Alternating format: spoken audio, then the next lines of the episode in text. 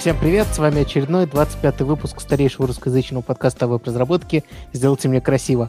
Э, идет выпуск за выпуском, и я начинаю все быстрее говорить наши вступительные слова. А, это мне дает лишнее время представить нашего гостя. Сегодня у нас в гостях Юра Цуканов. Привет, Юра. Привет, привет. Наш замечательный э, бывший коллега. Мы все друг другу уже бывшие коллеги. Да. А, поговорим сегодня про все. И, естественно, с вами Денис и Миша. Привет, Миша. Привет. Так, ну чё, начнем помолясь. Давай-ка начнем, как обычно, с прохладных историй от Миши. Как обычно, Мишу, когда полгода назад тебя укусили TDD? Да, С тех так. пор все твои личные истории исключительно протесты. Я бы на месте твоей жены уже ревновал. Ну давай, рассказывай. Значит, у меня был интересный случай про тестирование скриншотами. Это очень-очень крутая техника, когда нужно протестировать э, компонент. И, Верстку компонент. Ну да, э, то есть э, нужно быть уверенным, что при любом рефакторинге то, что человек, э, то, что конечный пользователь видит, ну, сохранит свои свойства. Я не знаю, как сказать. Ну, в общем, то, что тесты проверяют, но только в данном случае именно верстку. Вот. Мы для этого используем всякие навороты, но, грубо говоря, Puppeteer Но это приходит же на не настоящие скриншоты.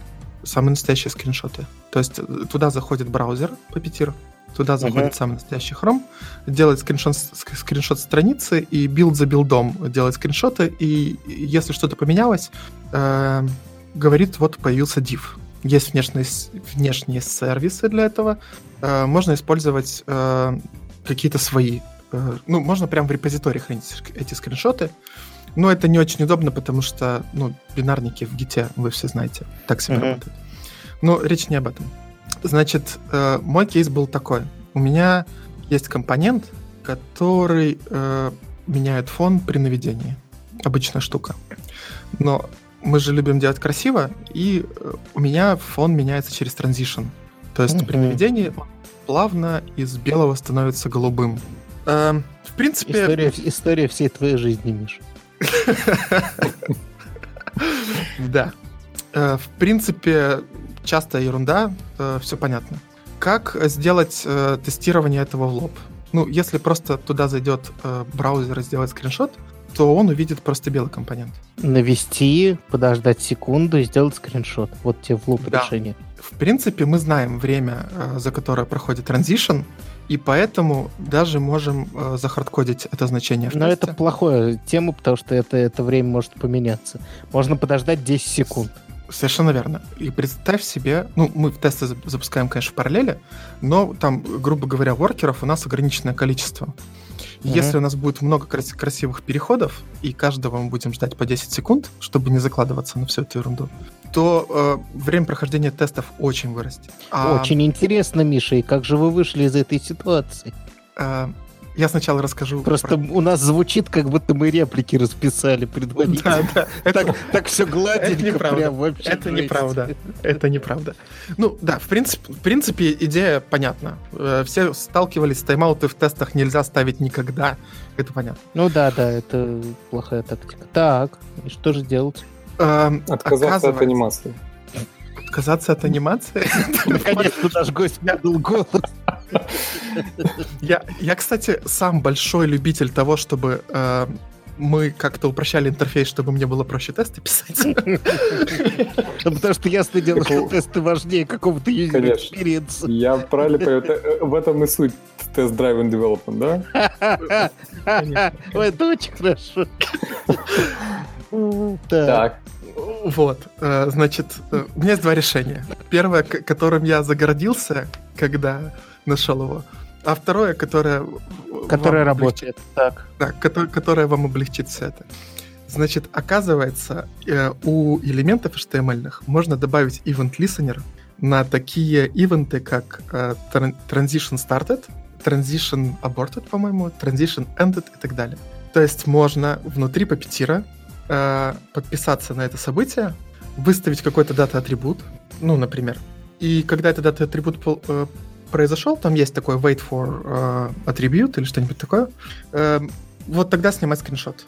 И это работает очень хорошо.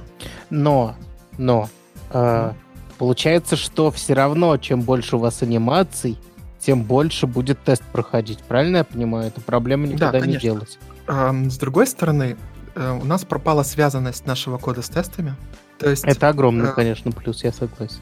То есть, если меняется анимация, нам не нужно переписывать все тесты. Или, как ты говоришь, когда мы берем с запасом, мы не тратим лишнее время. То есть мы для теста используем ровно то время, которое необходимо для всех интеракций. У меня все равно что-то сердечко болит от того, что от количества анимаций просто прямо растет время тестов. Как-то мне это не нравится. Ну, да. Значит, а теперь штука, которая, которую мы применили. Э, в Puppeteer и, наверное, в вашем любимом тестовом фреймворке, перед тем, как прогонять тест, э, можно что-нибудь вставить на страницу. И мы вставили э, селектор звездочка и все транзишены в none. То есть для тестов транзишены не проходят. кажется, что я угадал. Убрать анимацию. Да, но не для пользователя, а ну, только для Понятно, да, да. Вот. Так что если вдруг вы... То есть анимацию вы не тестируете в итоге? Смотри, это то, что делает браузер, да? То есть э, то, то, что браузер... Ой, ой как удобно. А можно я ну, так да. на все буду говорить? Тестируете ли вы, что у пользователя вообще открывается эта страница? Ну, знаете, это то, что делает браузер, это его там... Ну, это, это на самом деле внутренняя кухня браузера, и проверять, что конкретный браузер э, правильно воспринимает мой транзишн, э, скорее нет смысла, чем есть. Конечно, там, если речь идет о кликах или, ну, например, часто тестируют, что у э, ссылки просто правильный хрев, да? Ну, не обязательно открывать там для этого страничку, потому что мы знаем, что это ссылка, конечно, из подводной камни можно запривентить что-нибудь, и гораздо лучше э, тестировать именно то, что открывается страничка. Но часто бывает достаточно того, что мы знаем, что на этой ссылке есть, на этой на этом А есть э, такой-то хрев, и значит примерно все работает. Здесь то же самое. Э, тестировать транзишн, ну что нам видео снимать. Э, конечно, это всегда компромисс. Э, в принципе, вот э, есть два варианта. Каждый может выбрать для себя теперь, если вдруг столкнетесь с такой же проблемой. Ну, было интересно, спасибо, но делать так мы, конечно, не будем. А как, а, а как ты как ты тестируешь свои интерфейсы? Воу-воу, полегче. Посмотри, с позиции силы заговорил. Как будто начальника моего условия. Да-да-да. Как будто свой pull реквест открыл. Слава богу, больше на моем текущем проекте у нас нет интерфейса, поэтому можно обойтись. Слушай, удобно okay. быть разработчиком интерфейсов на проекте, где нет интерфейса. Особенно если тебе продолжают платить при этом зарплату. Да. Как, как просто по классическому анекдоту работ, работа замечательная, но как пожар хоть увольняйся. Вот-вот. Так, хорошо. А что же, что же у вас есть, простите? Ладно, хорошо. Не будем о грустном. А, хорошо. Это нормальная была тема. Респект, Миша достойная вводная тема. Давайте перейдем к менее достойной теме, но она, мне кажется, забавная. А, значит, почему кто-то там отказался от работы в ВВС? Я просто не знаю автора оригинальной статьи. И, в общем, насколько я понимаю, основная его проблема в совершенно классическом пункте, причем даже срок, по-моему, классический, в виде полутора лет – в виде запрета конкуренции. И он так всегда формулируется, что логичные вопросы возникают. Потому что если ты идешь в маленькую специализированную контору, которая занимается, допустим, допустим, веб-студия, да, то по большому счету понятно, кто с ней может конкурировать, да, теоретически. Кто? Другая веб-студия. Да кто угодно. Но принципе... веб-студии.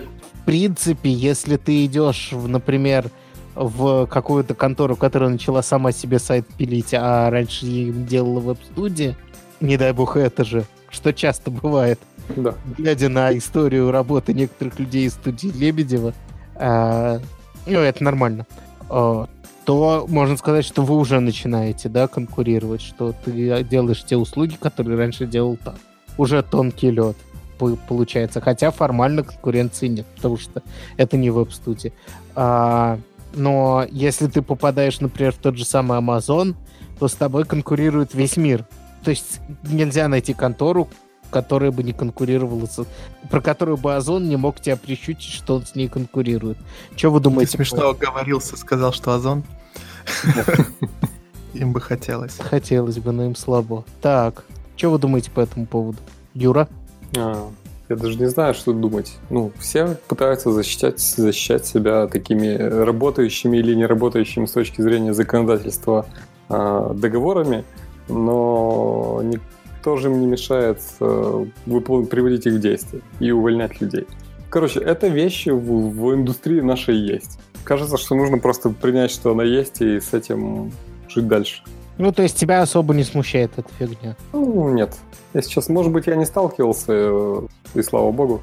А, ну, так вообще нет. Не, ну, не очень хорошо, что ты не сталкивался, я да. имею в виду с судебной стороной всего этого. Ну, даже... Да, ну да, после Яндекса, наверное, куда-то надо в Google какой-то пойти, чтобы столкнуться с э, разглашением NDA. Да, мне кажется, ты куда угодно можешь пойти. Нет, так так разглашение NDA это же параллельная тема. NDA а, нельзя разглашать точно. Но вопрос в том, ты можешь там идти куда-то. А вообще, э, вообще запрет на работу. Ну да, то есть эм, здесь, кстати, вот эта вот история, эм, она базируется на том, что какой-то продажник облачных сервисов ушел из AWS э, в Google Cloud и стал продавать Google Cloud. Понятно, что Амазону это не понравилось, ну, это совершенно прямой конкурент. Ну, ты, Денис, говоришь, что это там кто угодно конкурент Амазону, но здесь соверш... ну, совершенно то же самое. Вот, и это... Я считаю, что... Почему это вопиющий случай? Да. Ты договори, договори. Почему это вопиющий случай? Э, потому что на самом деле это требование, на него часто вообще просто закрывают глаза. Конечно. И, и это, ну, и этот случай всплыл ровно потому, что впервые в истории кто-то не закрыл глаза на этот подписанный Не договор. впервые в истории. Это как э, взведен, ну, это как взведенный пистолет. Все понимают, что любому можно предъявить, но, скажем так, как было у Пратчета, э, у нас заключен с ними давний договор. Они выполняют э, любую нашу просьбу в обмен на обещание с нашей стороны ничего у них не просить. То есть вот это ров, ровно про это. То есть все понимают, что любого могут прищучить, но относятся к этому спокойно, пока никого не прищучил. Вот, да, поэтому, пока не да. прищучили тебя. Нет, пока кого-нибудь не прищучили. То есть это, эти случаи действительно очень редки. Но все понимают, что это такой форма. По сути, это способ конторы сказать тебе, э, если что, мы тебя за яйца возьмем, держи себя в руках. Вот, и люди стараются держать себя в руках. Вот. В частности, например, это приводит к тому, что вы наверняка неоднократно сталкивались с такой забавной темой, когда люди, уволившись, казалось бы, уже из какой-то конторы, избегают про нее говорить либо вообще, либо что-то плохое даже в откровенно. Ситуациях, когда ничего кроме плохого сказать нельзя. Очень уклончиво. А почему? А потому что они до сих пор ходят а под НДА, б под э, конкуренцией. И формально до них можно докопаться и вымотать им всю душу, потому что, ну давай с юристами Гугла начни соревноваться в том, кто выносливый, у кого больше бабла. Ты тупо все деньги потратишь на юристов, и все. Ну, это такие бешеные репутационные потери. Ну, представь себе для там для HR-бренда начать эм, кому-то мстить вот этими вот формальными договорами. Это, ну, то есть ты столько конференций не купишь, не проспонсируешь. Да, именно поэтому они стараются этим не пользоваться. Но смотри, а, конкретно в данном случае я, кстати, считаю, что проблема не в том, что он Google Cloud стал а, а, продавать, а в том, что вообще по большому счету э, программистов-то эти пункты особо не касаются. А вот кто под ними ходит постоянно, так это продажники. То есть для них это гораздо более серьезная тема, чем для нас. Просто поскольку я работал в нескольких конторах плотно, там, где продавали все, всякое, и нас, и мы, и все на свете, а, понимаешь ли, в чем проблема у хорошего продажника, как у хорошего Клиентская журналиста? База. Клиентская база, которую он уносит с собой. Поэтому если, с одной стороны, все понимают, что человек унесет с собой клиентскую базу, все, все это понимают, но ну, и продажники все равно уходят из одной конторы в другую. Поэтому тут они просто возмутились, что он перешел ну, вот просто вот впрямую. Если бы он хотя бы вид сделал, что он там что-то другое продает, то, может быть, не так были возмущены. Вот, вот так. То есть они возмутились тем, что конкретные там 300 клиентов, которые были, скорее всего, там половина из них перейдет в другой продукт. Это прямая потеря бизнеса. Поэтому посчитали, что нужно... Окей, okay, слушайте, но есть же правила, э, эти правила озвучены заранее. Все, когда идут на работу, знают об этом. Может быть, ты не обращаешь внимания, но ты знаешь, что они есть. И потом удивляться, что они сработали, когда ты их нарушил, кажется странно. Или жаловаться на это. Если тебе они не нравились, не иди, не выходи на эту работу. Не принимайте да, правила. Тут, тут я согласен. Ну, я тоже согласен, конечно. С другой стороны, ты приходишь, я когда подписывал такую бумажку, мне то же самое говорили. Я спрашивал, а где я конкретно не могу работать? Ну вот ты конкретно не можешь делать такой же продукт, а если я уйду в Google? Ну вот если ты уйдешь в другое подразделение, то ладно. Ну ты понимаешь, то есть тебе рассказывают, что это... Не так уже страшно. Формальность формальности вообще никак на твою жизнь не повлияет, и давай подписывай, все подписывают, ты подписывай, come on. Ну, это типичная история людей, которые не читают пункты мелкие в договоре, а потом платят какие-то бешеные бабки. А, ну да, здесь выстрелил в этого чувака, его жалко, к сожалению. Но это не было не, не какое-то вдруг внезапное падение с неба новых каких-то вещей, которых никто не знал. Я согласен, но э, по-хорошему если у вас есть такие пункты, то хорошо бы, чтобы их просто не было. Ну, то есть, или они бы формулировались гораздо более четко. Какой именно продукт? В статье очень смешно, да, что в каких-то штатах трудовое законодательство не позволяет вообще такое делать. Такие пункты вносить в договоры. А в каких-то вот воры убивай. Ну, это история штатов, это не очень интересно. Но я имею в виду не то, что нам это неинтересно, потому что это про Штаты. Я имею в виду различия между Штатами. Это просто история. У них все так. У них все, любые налоги, смертные казни и все остальное в зависимости от штата. Там, ну, если моя сестра симпатичная, могу ли я с ней того этого? Вы из Алабамы? Да. Ну, как Все, довольно просто в этом плане. Хорошо. Значит, резюмируя, говорим, что надо соблюдать, раз уж подписал. Но, по большому счету, смысленность этого пункта мы все понимаем такая не особо высокая. А давайте перейдем к... А давайте перейдем к теме про React, от которой у меня чутка бомбануло. Короче... Рассказывай. Я даже не знаю... Даже не знаю приличных слов, с которых можно начать про это рассказывать. Про React? Статья, рассказывает... Я слышал, да, ты Эмбер любишь. Который Успокойтесь там все. Который рассказывается, какой JavaScript вам нужен, чтобы программировать на React. И там прям подробно рассказывается. Вот, к сожалению, надо знать темплейт-литералы. Вам придется с ними работать. Вам придется, кстати, в примере с темплейт-литералами он использует дестракчеринг, не говоря, что его нужно использовать. Э, плохо выстроенная под, подача, ну, плохо структурированный дистракчеринг должен быть первым, раз ты его приводишь в первом примере. Но не переживайте, он там дальше есть. И, короче, человек подробно перечисляет, а, значит, какие паттерны популярные есть по написанию кода в React и что вам придется в JavaScript изучить, чтобы использовать React. Господи, обнять и плакать. То есть человек хочет писать на реакции, но, к сожалению, не знает ваш JavaScript. Что я могу изучить про ваш JavaScript, чтобы уметь разработчик React? Слушайте, раска... расскажите мне, пожалуйста, это на самом деле ну, серьезная статья, без каких-либо... Серьезная, на которую... Она даже... И я почему-то начал ее читать, и мне в какой-то момент ну, при приближении к половине показалось, что это какой-то степ. Но, видимо... видимо Хотелось нет. бы, но нет. Окей. То есть там где-то там за половиной встречаются тернарники. Mm, типа, да. ну, изучите, что такое тернарники, если вы хотите на реакте писать. Не, ну, в принципе... Ну, и, и, ифы же в JSX не работают, придется тернарники изучать. В принципе, конечно, когда ребенок не хочет кушать, можно его начать шантажировать чем-нибудь, что не включишь ему его любимый мультик, если он не поест. Точно так же здесь, ребят, но если вы не выучите тернарники, никакого реакта, простите. И человек, блядь, вопросик, двоеточие. Нет, сперва двоеточие, потом... А нет, нет, сперва вопросик, потом двоеточие. О, о боже, я тут я пропустил, когда готовился к теме. Там в конклюжене гениальная тема. Если вы хотите э, глубже понять JavaScript, можете посмотреть мой воркшоп по E6. Ну, для человека, который только что рассказал нам впервые про тернарники, крутовато ну, да. на воркшоп про ES6. Но вообще про ES6 в 2К19 немножко, мне кажется, поздновато рассказывать. Я ничего не хочу сказать, но э, я про него рассказывал 5 лет назад, и это уже было не очень актуально. Вот. Да, Слушайте, в общем... это свежая статья, да? Я что все равно, мне кажется, что это должен быть подвох. Да, кажется, что должен быть подвох. А Но его нет, да. Но его нет. Как суслик, да? Вот что я вам по этому поводу хочу сказать.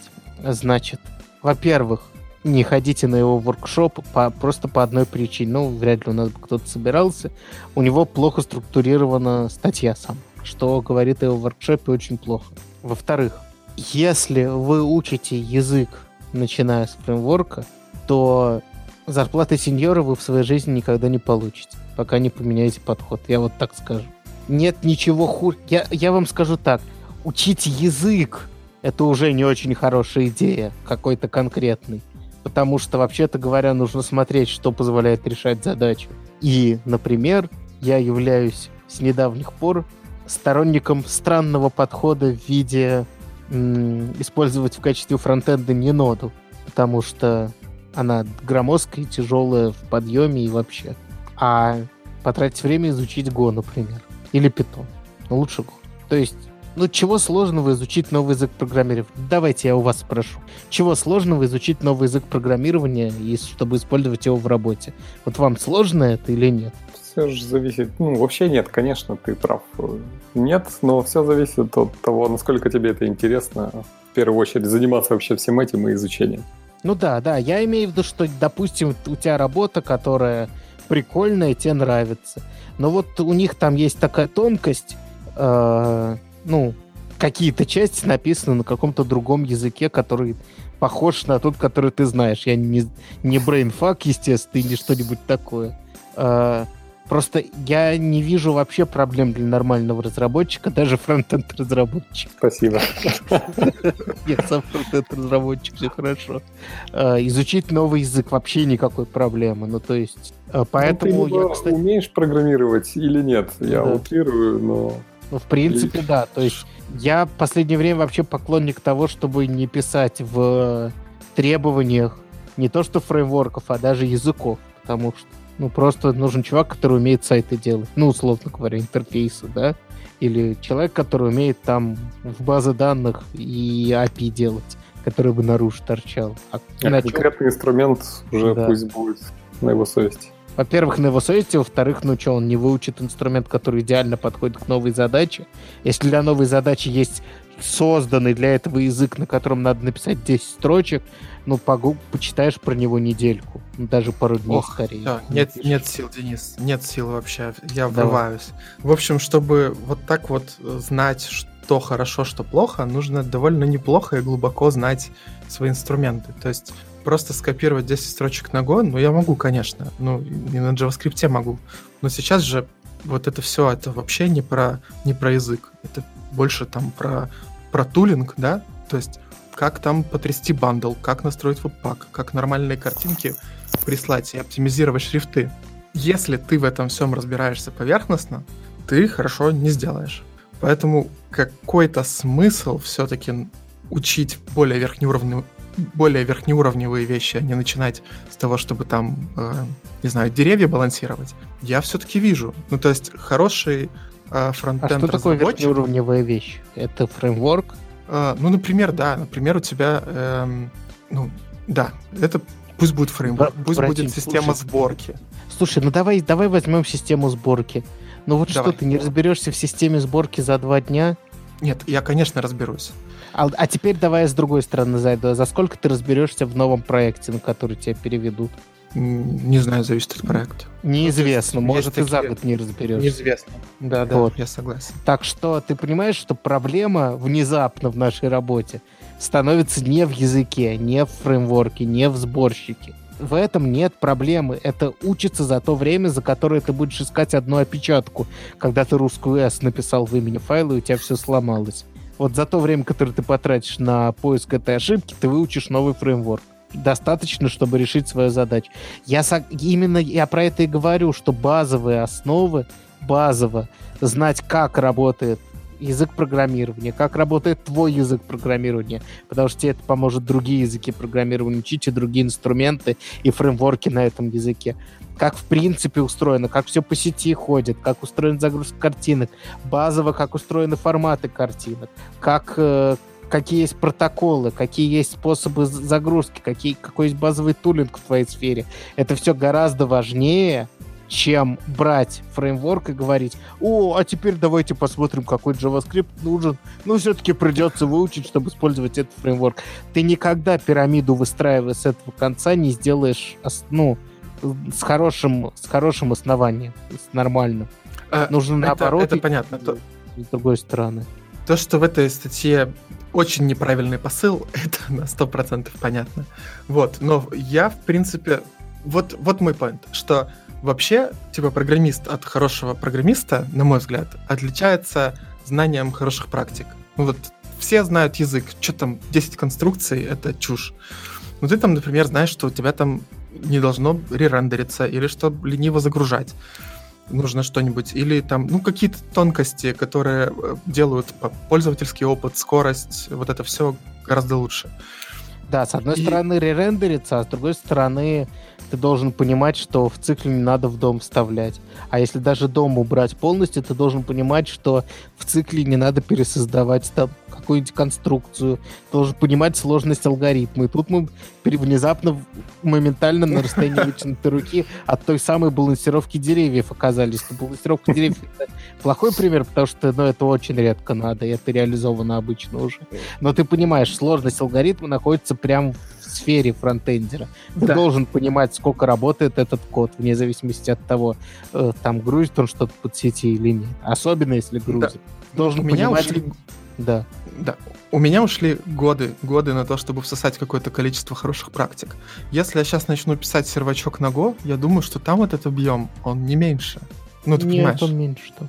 Ну, в смысле, а, то есть у нас потому что ты уже много знаешь. Нет, не, не потому что ты уже много знаешь.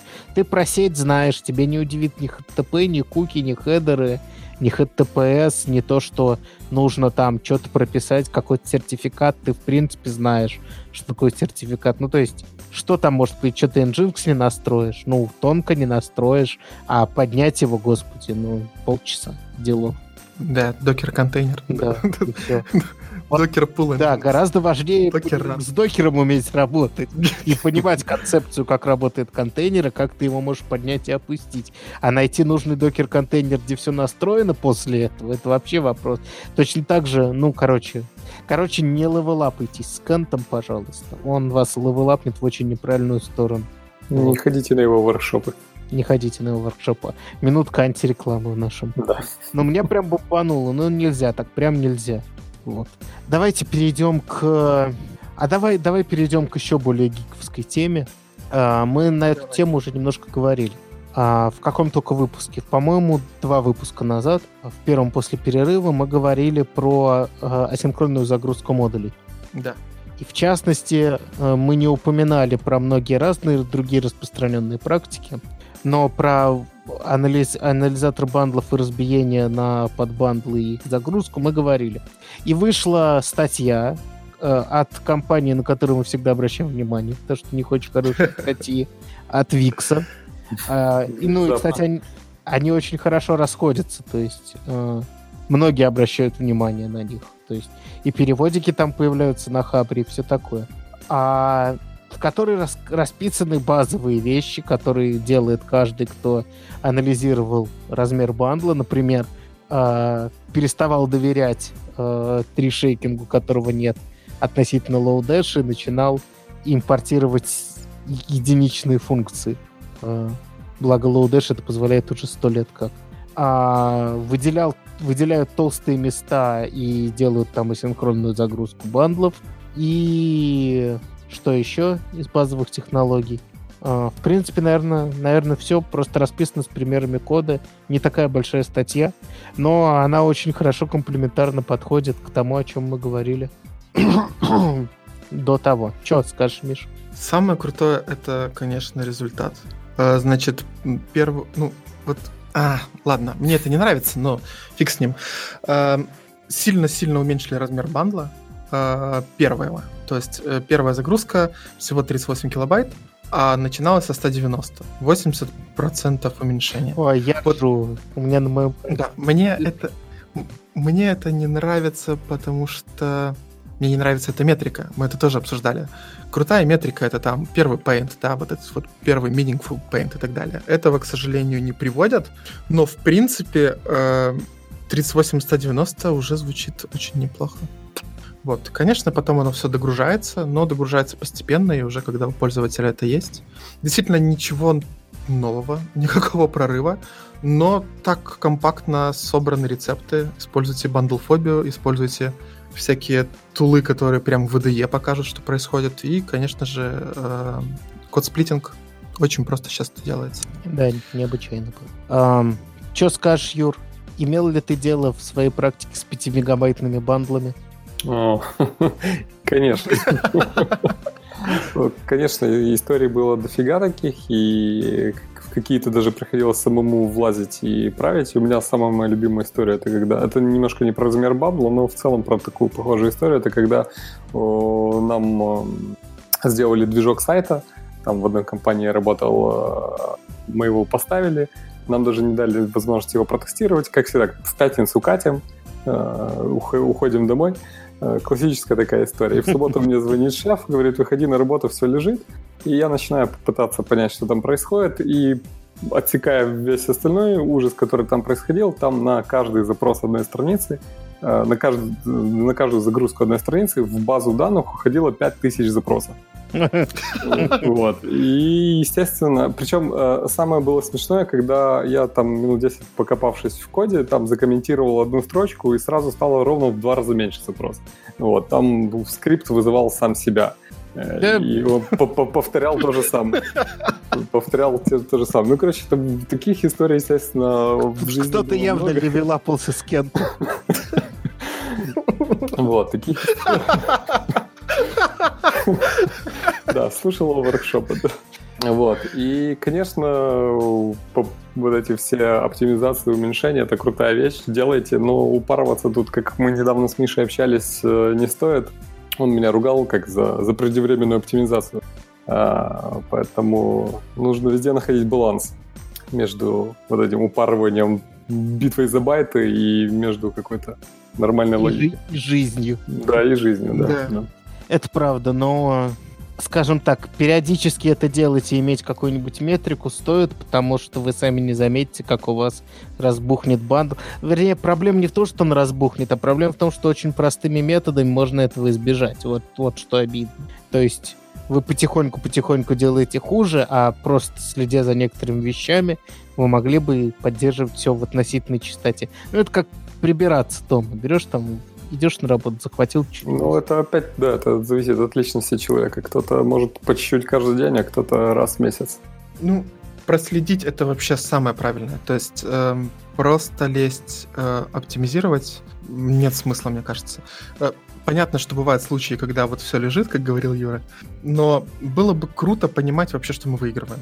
И это не так сложно. Э, можно это делать на CI, можно добавить просто какой-нибудь пак плагин Lighthouse, сейчас все можно сделать несколько строчек. И он покажет, что там прибавилось 15 сантиметров, 15 сантиметров, о боже, 15 процентов бандла. Тебя, видимо, впечатлило замечание Юры про то, что кто-то может раз в месяц, а кто-то каждый день по пять раз.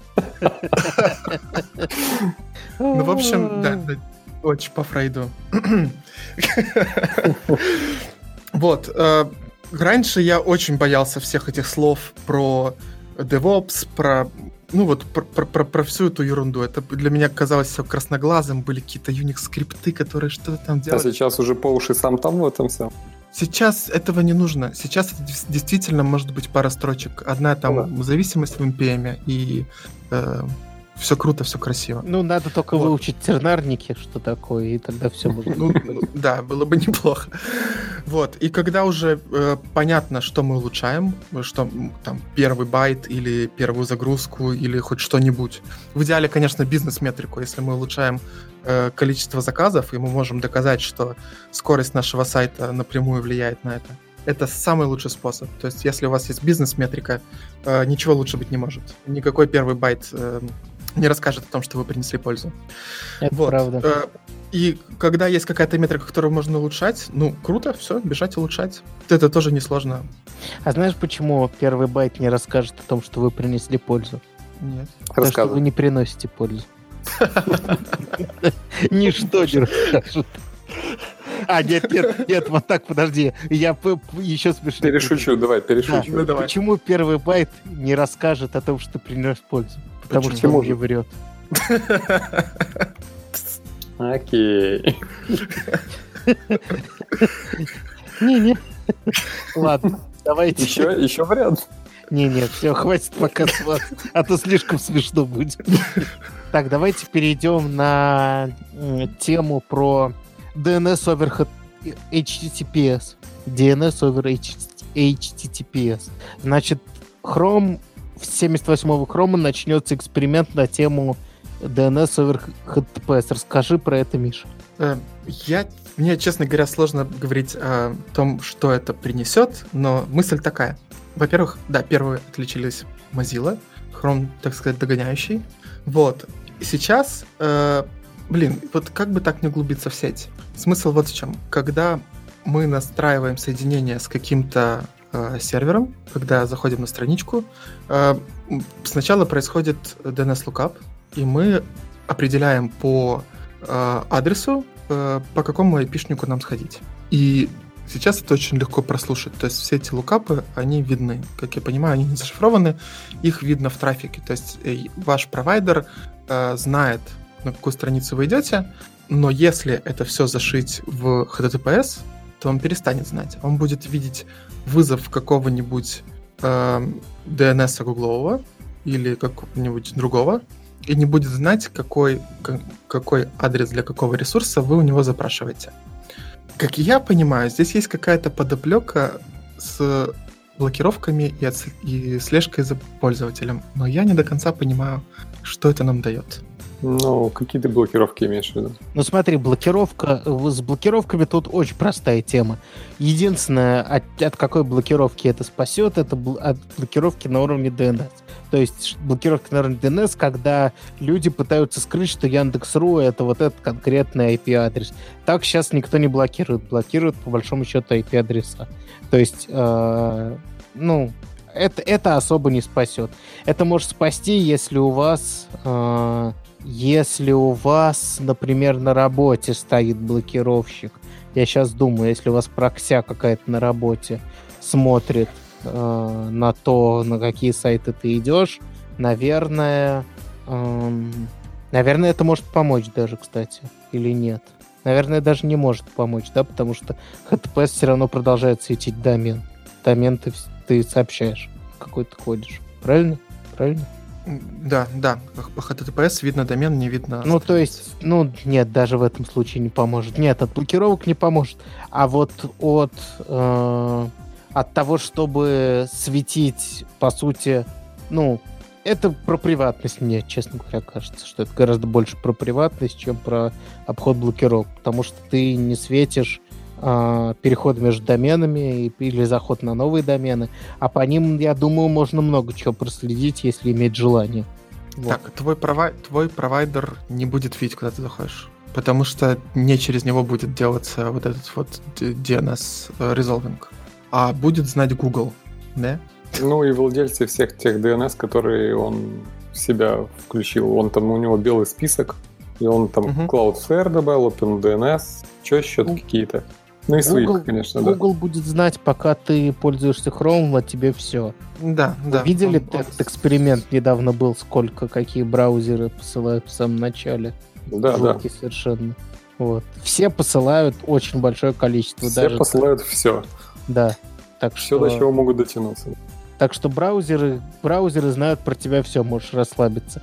И, кстати, Миш, когда ты открываешь окошко в приватном режиме, браузер все равно знает, куда ты ходишь. Вот что у меня зеленая лампочка на вебке загорается в этот момент.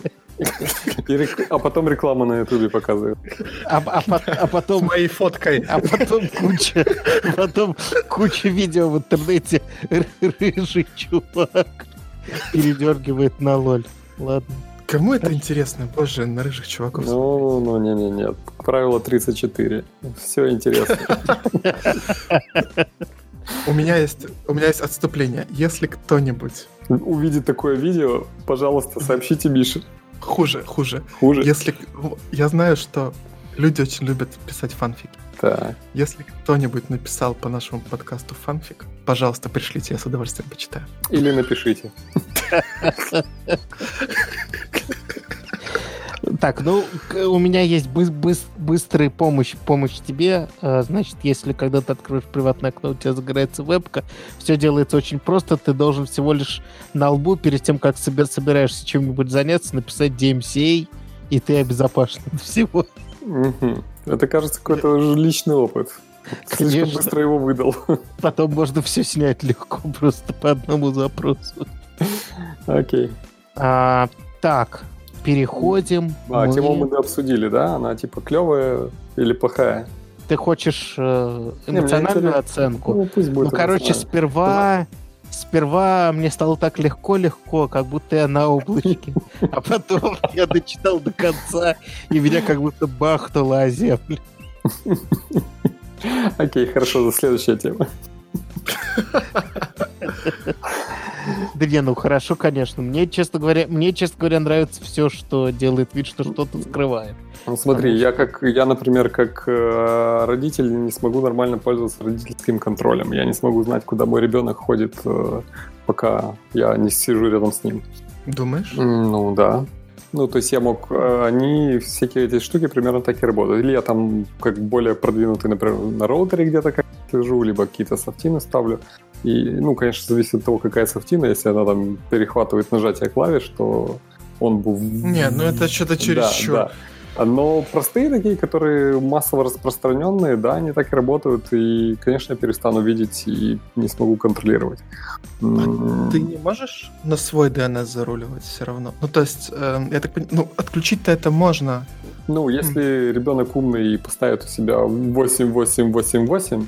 А... Не, ну так с умным ребенком вообще ну, родительский да. контроль же это такое гиблое дело. У всех сейчас телефон. Извини. Юра. Ну, телефон, да, окей. А, ну, я-то роутер у меня мой сервер пользует. Ну, так, да, но можно же вообще не к роутеру подключить. Ну, конечно, да. Ну, видишь, ты опять начинаешь про каких-то умных детей. А у него пакет, который э, пытаюсь выдумать на ходу тебе ответ, знаешь, у него пакет, который не безлимитный, а он любит смотреть э, YouTube ролики, как Майнкрафт играет кто-то. Ты говоришь про умных детей, а он хочет про Майнкрафт посмотреть.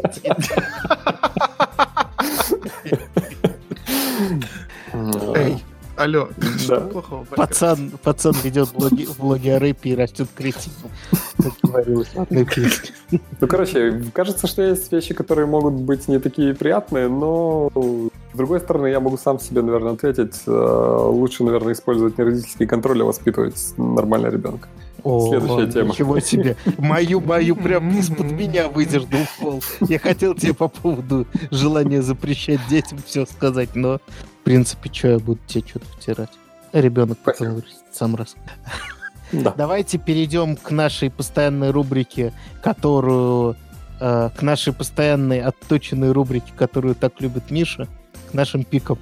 А, значит, сегодня у нас три ссылочки. Первую я вам представлю сам. Значит, минуточка пришел в нашем шоу. А, если вы еще не видели, то есть открытое письмо специалистов IT-индустрии в защиту фигурантов московского дела. Если все слова в моей последней фразе вам что-то сказали, то перейдите по ссылке, возможно, вы захотите это подписать. А, вот. Все те из нас, кто имеет отношение к Москве хоть каким-либо образом, а, вроде бы подписали, включая так лучших ведущих. Дискриминация. Мы не можем подписать. А, я думаю, не стоит. Нет, а. можно, просто не... Ну, я не очень понимаю, какой смысл в этом. То есть ну... я вижу там людей из Лондона, Нью-Йорка и всего такого, но, да. наверное, это люди, которые себя плотно продолжают с Москвой ассоциировать. Может быть, там живут. Ну, это же как это? Это просто открытое письмо в защиту. Я что же могу желать защитить, защитить этих людей?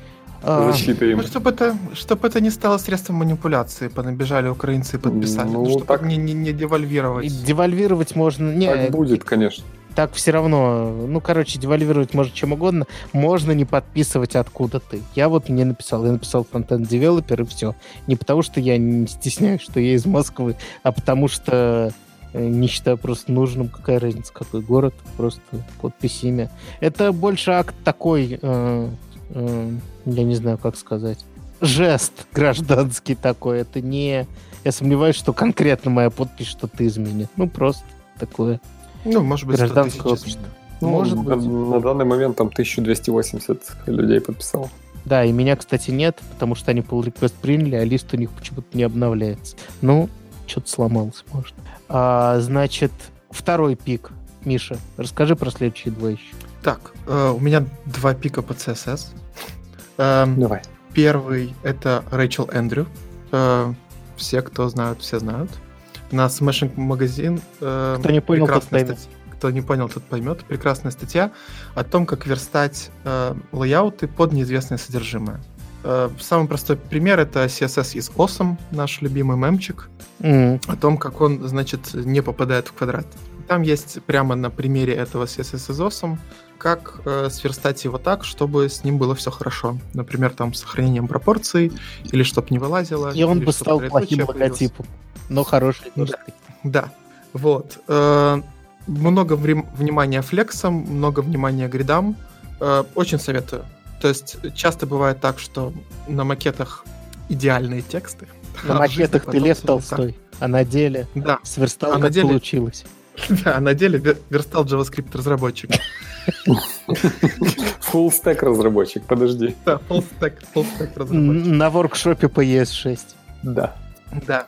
Эм, Второй мой пик — это э, видосик на Ютубе. Там, значит, эм, я, к сожалению, не помню, как зовут, эм, просто делает лайнер лайнер градиенты от самых простых до вообще каких-то фантастических и красивых.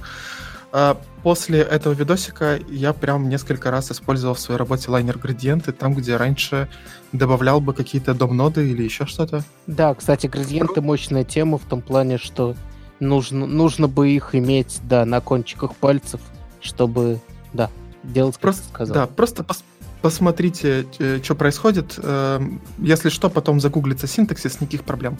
Просто вот, чтобы знать, что так тоже можно. Да, собственно, сейчас-то у нас основная проблема, возвращаясь к нашей теме, которая, наверное, сквозная у нас от веб-пака до этого чувака с его замечательными советами. Скорее проблема знать, что что-то есть, что-то возможно. Или что что-то просто и не потребует от тебя, как раньше, миллиона часов и усилий. Э, А найти и применить это уже вторая проблема. Ну, меньше гораздо проблем. Миша, мне нужен камин-аут. Расскажи, пожалуйста. А, Я сейчас уточню тему, не спеши. А, Ты сказал, что ты уже прям использовал градиенты вот в своей работе, после, Да. не знаю, после этого видео или оно.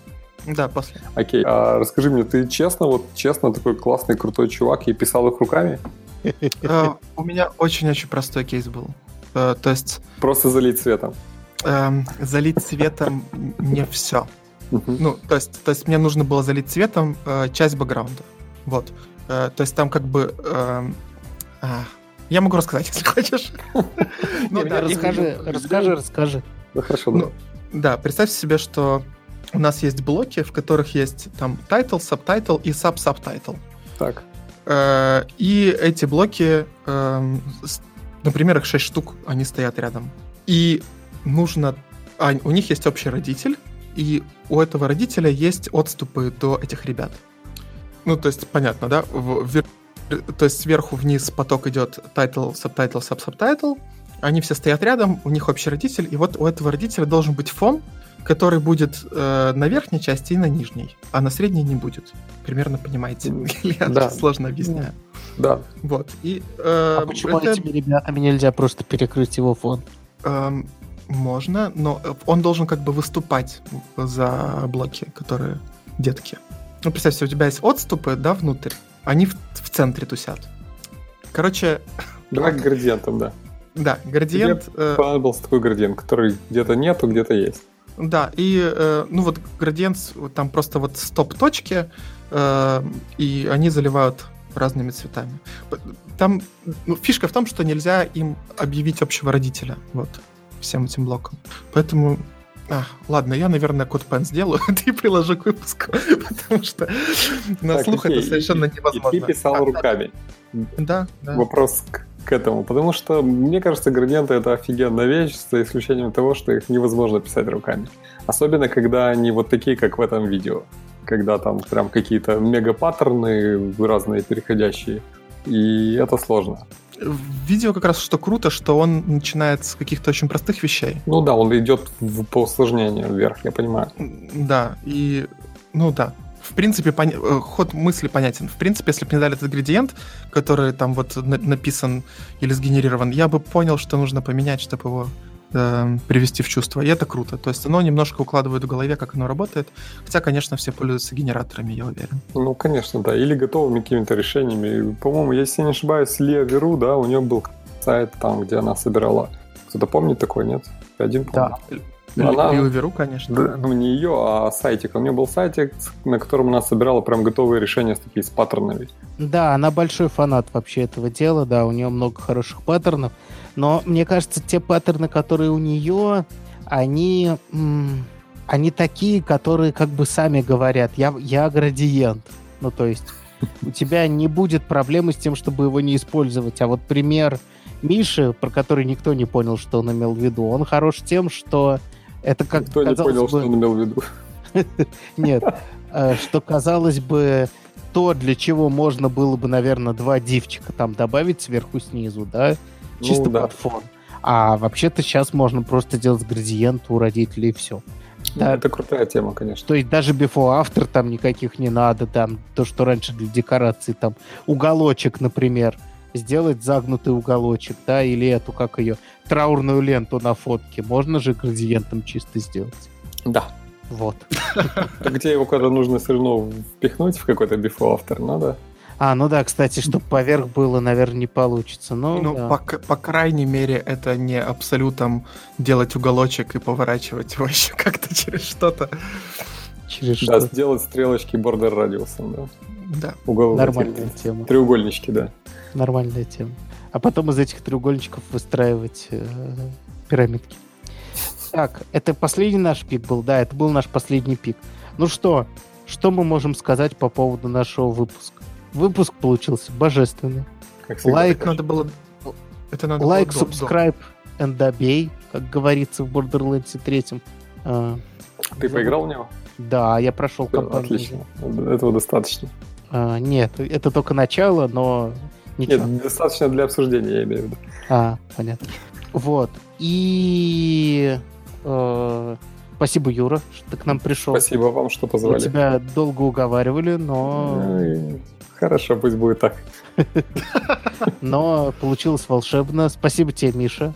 Ты, как всегда, Спасибо. лучше всех. Спасибо мне. И Спасибо, Денис. всем пока. Пока. Пока.